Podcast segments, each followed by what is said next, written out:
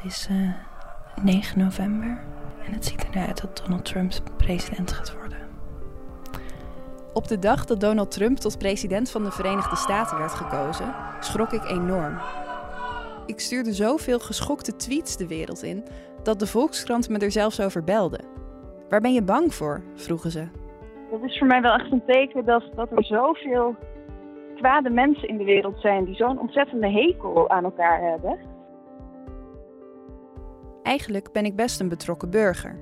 Ik stem, lees de krant, nou ja, deels, soms. En ik teken met regelmaat online petities. Maar veel verder dan twitteren en facebooken over mijn mening kom ik niet. Ja, dat schiet niet op. Ik moet iets gaan doen. Maar iets doen, hoe doe je dat? In deze podcast ga ik op zoek naar een antwoord op die vraag. Ik spreek allerlei mensen die zich bezighouden met de wereld veranderen. Terwijl ik een verontwaardigd stuk op Facebook zet, zetten zij thema's op de politieke agenda. Pakken ongelijkheid aan, voeren campagne, demonstreren. Wat is nou het verschil tussen hen en mij?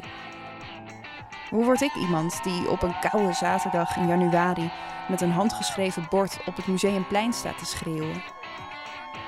Ik wil erachter komen hoe we de wereld beter kunnen maken. Oké, waar wil je wat aan doen? Kun je een voorbeeld noemen? Ik wil iets doen aan. ehm, Iets doen. Hoe doe je dat?